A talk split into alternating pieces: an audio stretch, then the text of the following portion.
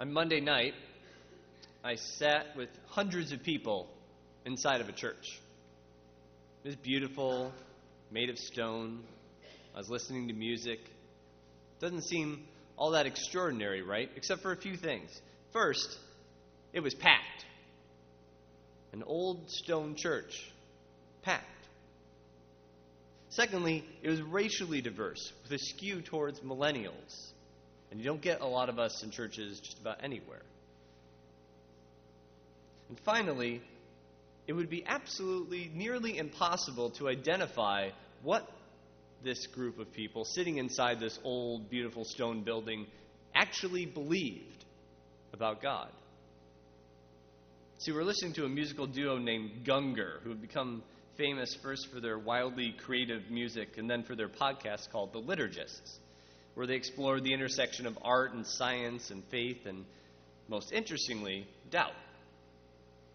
The podcast features a guy named Science Mike and Gungor as they share their stories of spiritual deconstruction, the questions that led them down that path, and in the present tense, they're grasping at hope as they try to piece together neuroscience and spirituality and progressive Christianity and apophatic mysticism, and they yearn for visible manifestations of the Godhead. Now, driving home from that concert, which was one of the most spiritual experiences of my life, I wondered what was going on in there. Most churches are struggling to get people inside the door, let alone keep them packed. And this packed house had sort of a rotation of song and Q&A sessions, song, question and answer, and every single question answer session began with, "Hi, I too am watching my faith unravel and deconstruct." One after another, the voices lined up and said this and proclaimed how the music of Gungor served them as guideposts and oases along the journey. Now, their music, they were clear, didn't solve the problem of their crumbling faiths, but propelled them towards even greater unknowns of belief and existential crises. And dwelling on these testimonies, the only thing that was clear to me that united everybody in that room was curiosity. It's actually the same curiosity that led the apostles in John 11 to keep following Jesus when any sane person would have said, I'm out of here. Remember that Jesus tells the disciples that they're going to go back to Bethany in Judea. One slight problem they just recently had survived a large mob that had wanted to stone them.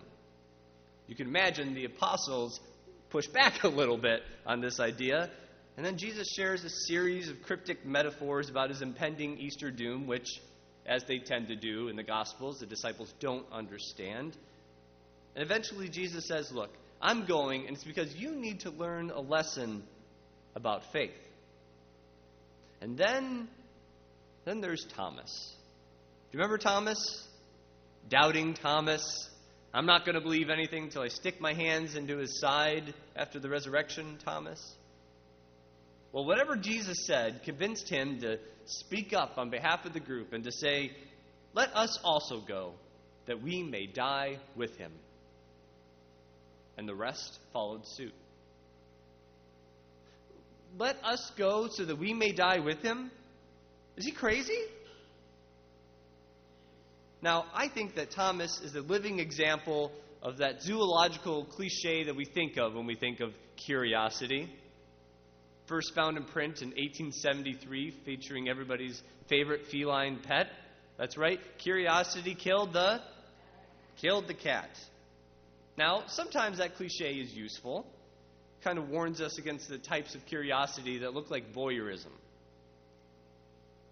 For example, once there was a sign in the window of an English company, and it said, We've been established for over 100 years and have been pleasing our displeasing customers ever since.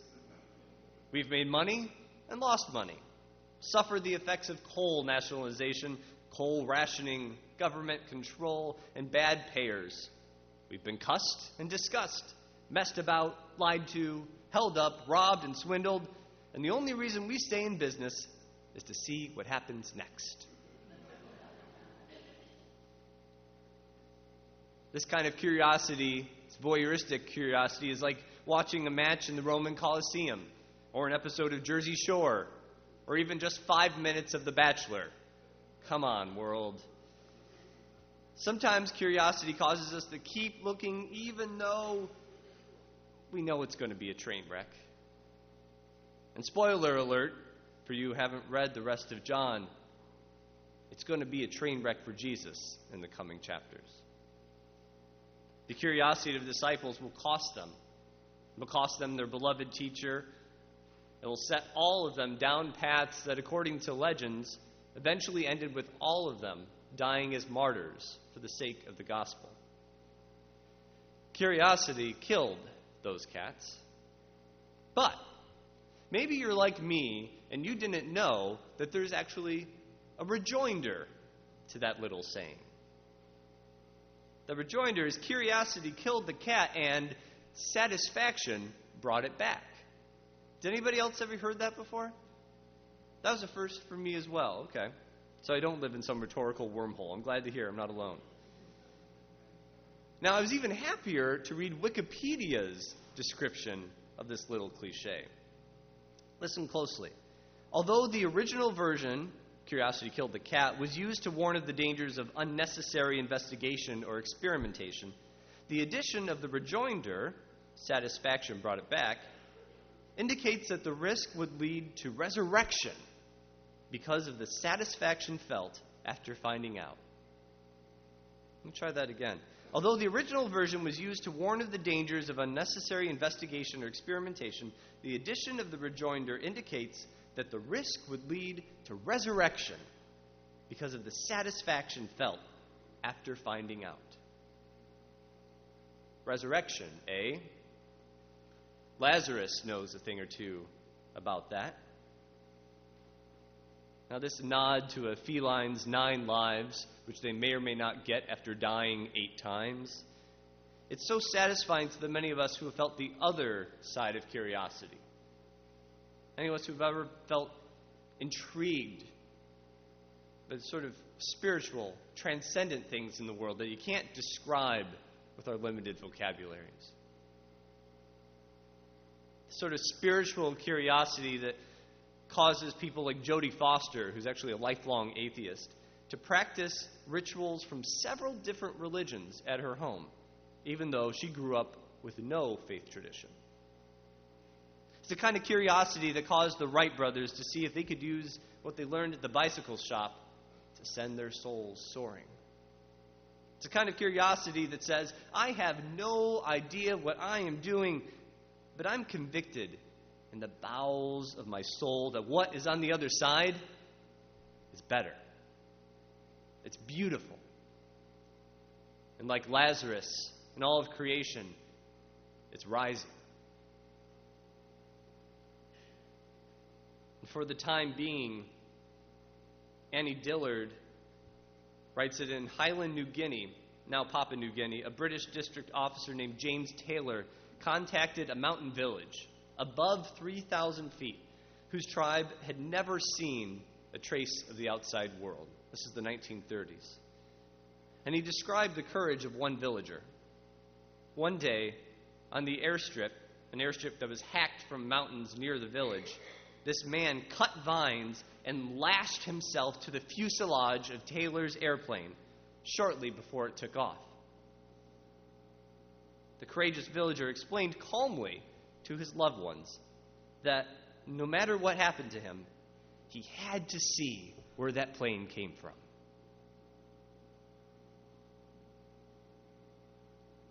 Now, in this fortnight before the holiest of days, it's time to get intrigued by our spiritual curiosities.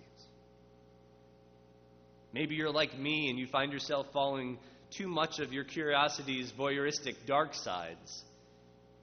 Mine tends to be reading the news and about the train wreck that is our political system. Maybe you watch The Bachelor.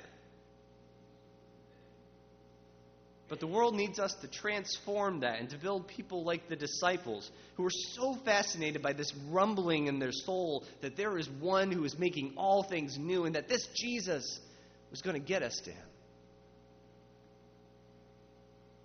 People who think that it's worth following after the one for whom a billion suns rise,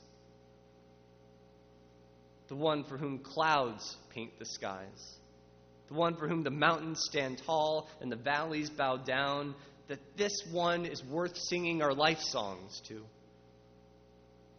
That this one will raise us from the dust of our daily monotony into abundant life.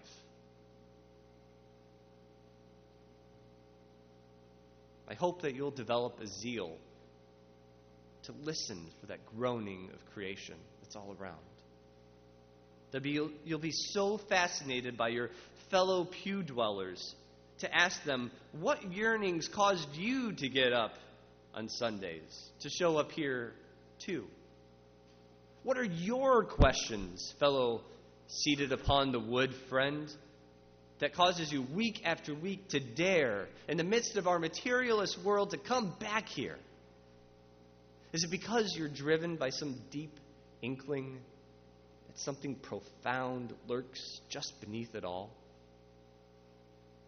That's something that just might be given credence by the presence of the holy here. A passion for that which connects everything that's so mischievous that it might cost you everything? Will you join in this scandal that caused a bunch of spiritual seekers gathered from the rocky crags of ancient Judea to follow this Nazarene into the dark? No sane person would do it unless unless your whole being believes the one who watches the stars dancing with the moonlight and the rhythm of the rain and the weight of everything within you exclaims that Jesus is rising within us. I pray that you'll get curious about resurrection. Because, spoiler alert, everything is rising. Amen.